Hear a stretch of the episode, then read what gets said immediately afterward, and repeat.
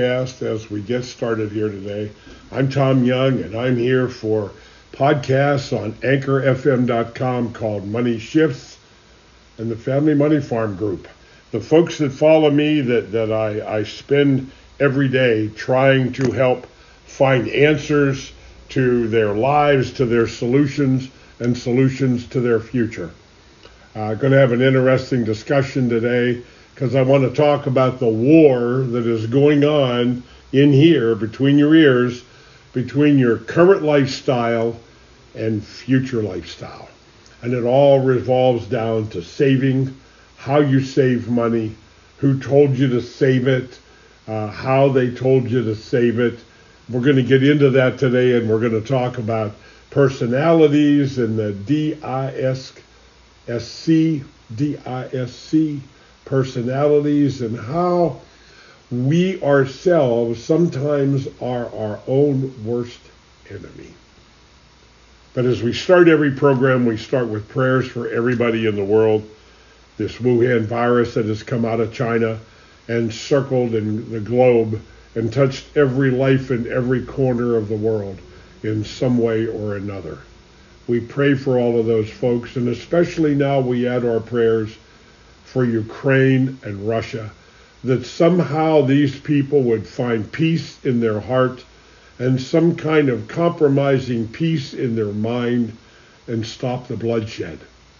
We pray for those who have lost loved ones in this whole quagmire that is going on, and we pray especially for the loved ones who have been lost, that the Lord would gather them into his arms and take them off to his kingdom of heaven in Jesus' name we pray. You know, it, it's interesting. As long as I have been doing this, we did the radio show yesterday, and, and when I went into Facebook, that the ability to go live did not exist where I was yesterday. However, it was recorded and broadcast on Facebook Live at WBVP-WMBA, the radio station and I will put a link in the Family Money Farm group and on my Facebook so that you can actually catch that radio show yesterday.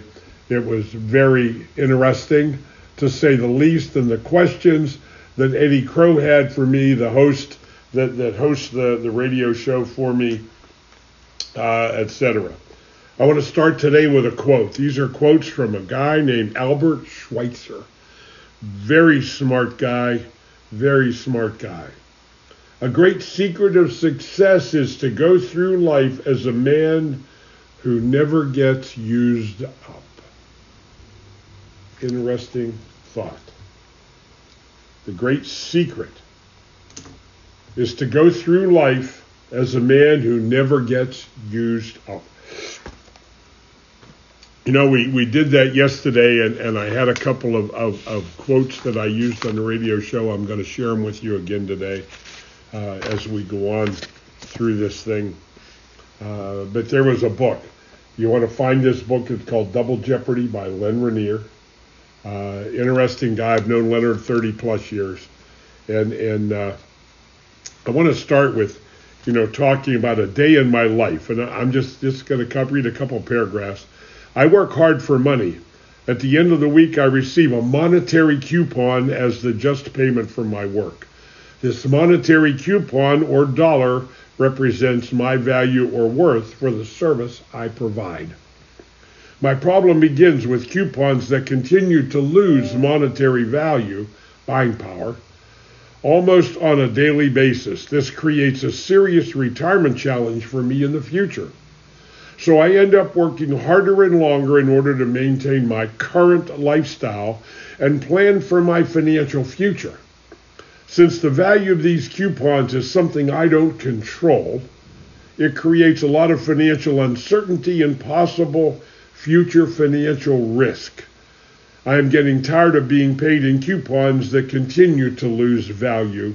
I'm starting to understand that the longer I hold and save this monetary coupon, the less value it has. And the band played on.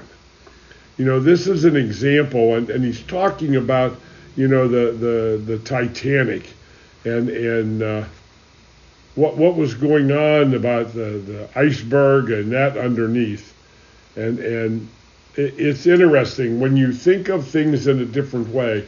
And, and, and let me come back and, and one more thing. Many of us share the fate of the captain of the ship, and this is about the Titanic. Had he been made aware that icebergs existed in the area of the ship, he would have prepared differently. If he had the knowledge and information beforehand, the outcome could have been avoided. Without this information, the choices and options of the captain were limited. As a result, we are all left standing at the ship's railing, watching the water rise with only one option, and it's not a very good one man the lifeboats. If there are any circumstances, if there are any, circumstances have forced us into this decision under duress. Many of life's decisions are resolved in the same manner. There are a limited number of solutions simply because we are not aware of the existence of any others. When your options and knowledge are limited, outcomes are predictable, and the band played on. These are some of the same dilemmas we face in our financial lives. You know, it, it's funny as as I look at this and, and we try to plan for what's going on, plan for our future. What I said earlier, our current lifestyle is at war with our future lifestyle. And what I mean by that is about saving money saving money. It, this concept called saving money has been around a long, long time.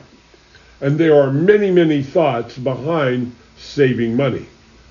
How to save money, where to save money, who to listen to, who to get advice from.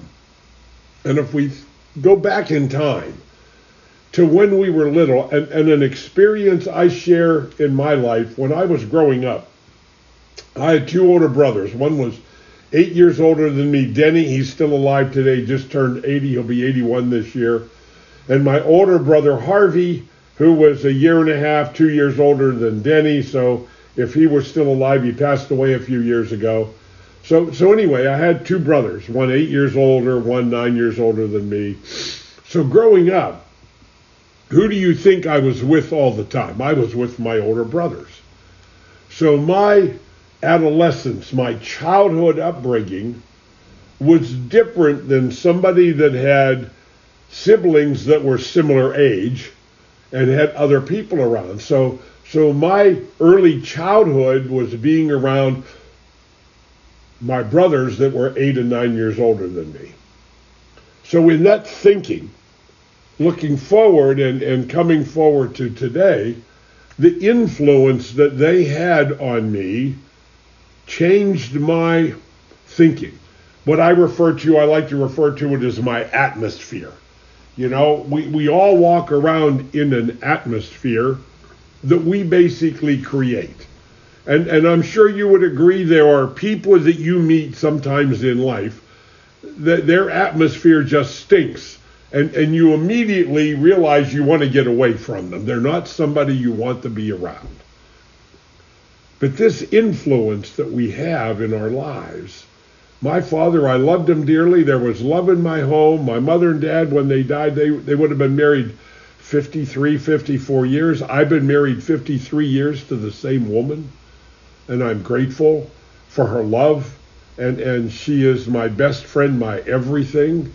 Uh, but my dad had an eighth grade education, and, and money was always an obstacle all I remember growing up is my dad always worked. He worked in the mill, and he had part-time jobs. In addition to that, to make money, there was never enough money. I remember my dad was a stickler on paying bills, so on payday, he he would get his paycheck and he would pay the bills. And the biggest bill was the finance company in Ambridge. Uh, that was where he borrowed money to buy larger things. We never had new automobiles. We always had older cars. and My dad worked on them and kept them running. I guess that's where I learned how to work on cars. But what I learned about saving back then was there wasn't any savings. There was if you needed something, you went and borrowed the money. Therein lies an underlying problem that I had to deal with for a lot of years. And maybe still today I'm challenged with it somewhat, but, but I'm much, much better at it today. But again, we are the product of the examples that we experienced when we were younger. So, how money was thought of as we were growing up, and I remember when I got into my teens, and and and, and I would stay away from home. On I knew what day payday was, the day my dad got paid at work, and I remember him coming home, and many times he would throw three, four, five dollars on the kitchen table, and that was what my mother had to buy groceries with or needs for the household, and and there was always an argument that ensued between my mother and father, and it was always about money. And, and in that argument, I found that after a while, I didn't want to be there on that day. So I always made sure that I was not home at that time because I didn't want to be around that argument that happened pretty much every payday. That was why my dad worked part time jobs in addition to his full time job at the mill in, in Ambridge. So, so that was the underlying experiences that I had and, and, and so on. So my mother, dad, they barely made a living. They barely survived. They loved us. I, I, I don't say anything. There wasn't anything bad that happened that we hear about today in the news in my household. But, but it was a struggle about money almost constantly. So my mother made up for it. We went fishing and did all kinds of things. I was very close to my mother. When she eventually passed away, I was very heartbroken because she and I were very, very close.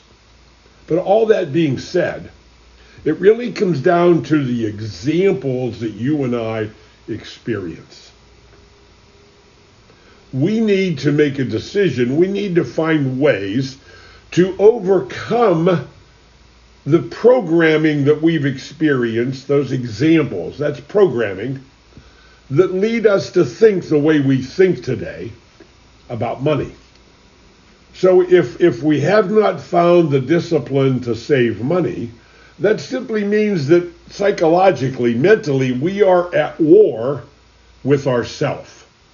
I want it today versus saving so I can have it tomorrow.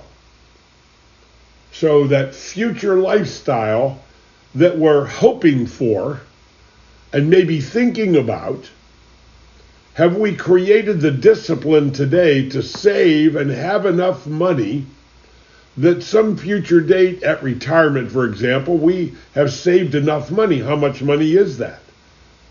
I, I don't know what that number is. And I don't think any financial planner in the world knows the answer to that because my approach is different than the financial planning world, even though I've taken all of their educational courses. I want to have the most money that I can have at that future date or future time in my life. Because there is no mathematical formula that will give me a finite number to know what that amount is going to be. And the other side of that, well, how much interest do I have to earn on that money between now and then?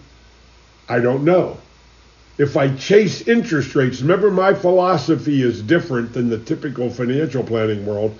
I believe in avoiding losses and not chasing interest rates. But I can create a macroeconomic rate of return on my money by learning how to use my money and keep it in motion in some way. You get the idea? So then the third question is well, when will I get to retire? At what date? I don't know that date either. I had a gentleman in yesterday, been a client a long time, and that's what we're talking about. He's 59 and would like to retire. But I know looking at the numbers, and he has close to a million dollars in savings in his pension and IRAs and all these things. But if we plug in inflation over a period of time and he lives out to normal life expectancy, he'll most likely run out of money before he runs out of life. And then the fourth thing is, how much will I have to reduce my lifestyle if I really do retire?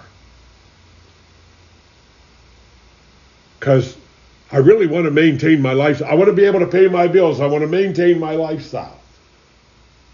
Well, those answers, I can create them in 20 minutes with software that I have and you use with clients. But I don't know whether it will work for you or not. So contact me. Get my book, The CFO Project, right there it is. Go to cfo-project.com, put in your name and email address, and you'll get an instant link, a download of the, my book, The Family Money Farm, The CFO Project, and my newest book, Financial Mastery Coaching, The Blueprint, the framework, the beginning of the framework of your future house, your future lifestyle, your future financial world starts with a framing, a framework. All houses are framed in before they put on the roof. You know, so you got to get some things done. There's a foundation dug. How we think about money is that foundation that will determine the success of our framework. God bless you. I'll see you here again. I don't know whether Friday, I'm going to be traveling Friday through next Wednesday, but I will pop in using my cell phone to send some messages along the way. But God bless. We'll see you next time. Again, go to cfo-project.com right there.